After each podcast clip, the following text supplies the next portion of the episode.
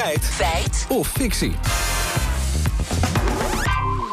Blijft mobiliteit. Uh, Japanse auto's, Lammert. Ja, bij Spraakmakers ging het vanmorgen over Parijs. Daar is per referendum een voorstel aangenomen... waardoor SUV's van buiten de stad veel meer parkeergeld moeten betalen. Genoeg voer dus voor discussie.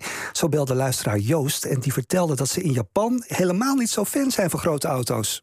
In Japan daar is het beleid nu om kleinere autootjes te bouwen... omdat het anders niet te behappen is. Oké, kleinere autootjes bouwen, dat is beleid. Dus van de overheid, dat, dat ga je checken. Klopt. Te beginnen bij autojournalist Ton Rox. Hij vertelt dat het gaat om de zogenoemde Kei-cars. Dat heeft de Japanse regering ingesteld in 1949.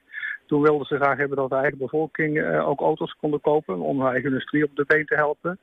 Dus toen hebben ze uh, belastingvoordelen gegeven voor hele kleine autootjes. Maximaal 600 cc, uh, super small. Ehm, en dan kreeg je ook, had je ook niet de verplichting in, om een parkeerplek te, te hebben. dat was toen, als je een grote auto kocht in Japan, dan moest je ook een parkeerplek hebben, anders mocht het niet. Ja, en dat is denk ik ook traditie geworden in, in Japan. Nou, het klinkt heel gezellig. Kleine autootjes, maar rijden is ook wel lekker. Nou ja, ik ben twee meter bijna, dus ik maak me een beetje zorgen. Maar volgens autojournalist Werner Budding gaat het prima de gemiddelde Japaner is aanmerkelijk kleiner dan een Nederlander.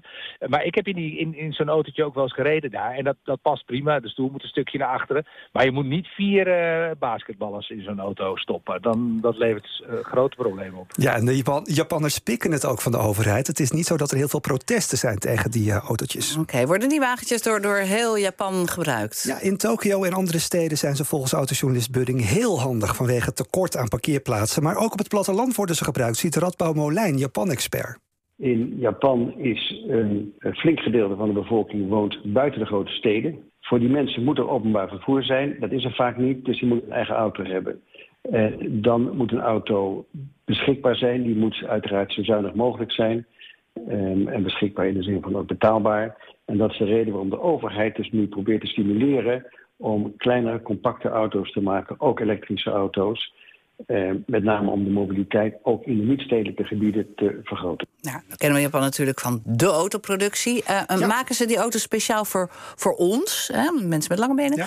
Wat groot? Nou, ze passen hun formaat in, de, in ieder geval wel aan aan de markt, zegt Rox. Om, omdat uh, export, exportlanden daarom vragen. Hè? Amerikanen die willen een, een auto met een, die zo groot als een Lexus is. Hè? Dat, ja, Kijk, die fabrikanten willen natuurlijk ook op de been blijven en een afzet hebben uh, wereldwijd om, uh, om auto's te kunnen ontwikkelen en om auto's te verkopen. En ze moeten natuurlijk ook winst maken, anders, uh, anders, anders zijn ze snel klaar natuurlijk. Overigens waren de auto's in Europa eerst wel kleiner, vertelt Budding. De Europese auto-industrie was meester in het bouwen van kleine autootjes. Uh, en dat was zo uh, uh, na de Tweede Wereldoorlog, toen er eigenlijk heel weinig materiaal was. Dus als ze dan een kleine auto maakten, ja, dan zat er ook minder op en aan. Maar ja, toen kwam er weer materiaal en geld en dus ook weer grotere auto's. Ja, maar goed, zou je dan weer terug kunnen dat de auto's in Europa ook weer kleiner worden? Nou, de afgelopen tijd was er een trend van steeds groter, ziet Budding, maar dat kan veranderen. Ik kan me voorstellen dat mensen op de termijn niet meer zo heel veel zin hebben in zo'n grote auto. Het is maatschappelijk lichtelijk incorrect. Bovendien is het ook gewoon onhandig. Dus er zal langzaam wel weer een beweging komen naar wat minder grote auto's. Maar ik geloof niet dat we allemaal in auto's van 3,40 meter gaan rijden. Dat, uh, dat zie ik niet gebeuren. Ja, en die basketballers die moeten ook. Het rijdt wel lekker als een grote auto.